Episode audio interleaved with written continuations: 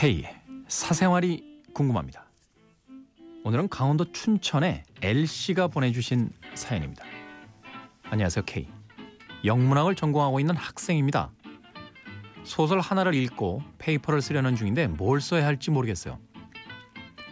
주제만 정하면 나머진 쉬울 줄 알았는데 첩첩산 중입니다.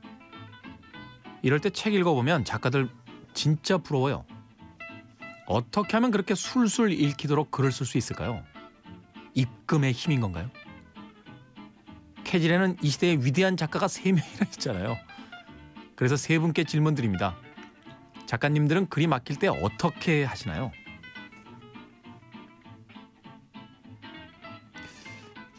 한 작가분은 지금 출타 중이시고 예. 조금 이따 등장하셔야 될 작가분을 좀 미리 불러보죠. 예. 생선 작가. 네. 글 막힐 때 어떻게 합니까? 어 건방지게 들릴 수도 있을 것 같은데요. 저는 글을 글이 별로 안 막혀요.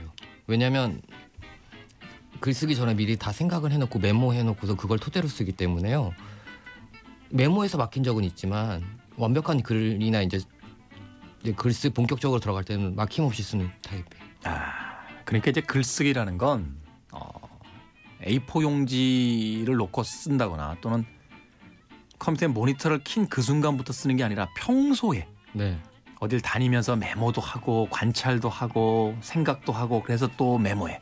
네, 그렇죠. 그러니까 컴퓨터로 쓸 때는 정리인 거죠. 그리고 대작가의 풍모가 있네요. 그럼요. 제가 여행 작가 재벌이거든요. 그러니까 네. 이제 글만 잘 쓰면 되는데. 그렇죠. 네, 알겠습니다. 살에 걸렸어요? 네. 너무 핵심적인 이야기라. 똑같아요, 나도. 예. 저는 저는 사실 메모 잘 안 하는 쪽이었는데요. 최근엔 합니다, 메모.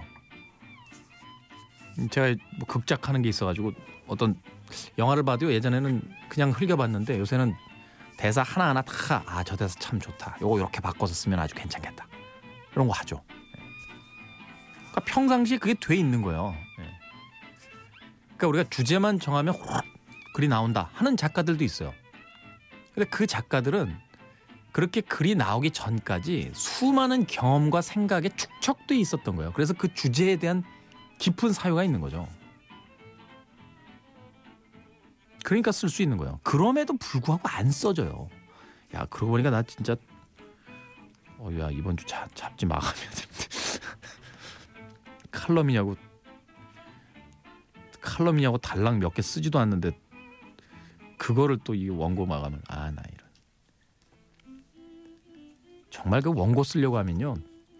A4지 한 장이 태평양만 해요. 이걸 언제 메우냐? 막 하면서. 그렇습니다. 아, 지금 당장 막힐 때의 해법 같은 건 없어요. 글 쓰기 전에 이미 글을 쓴다라는 자신의 직업을 충분히 생각하면서 아주 사소한 이것저것에도 시선을 돌리고 생각하고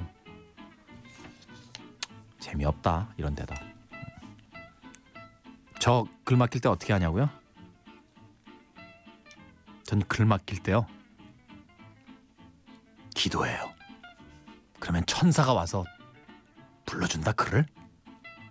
다음 문장은 아 말해놓고 나서도 공허하다.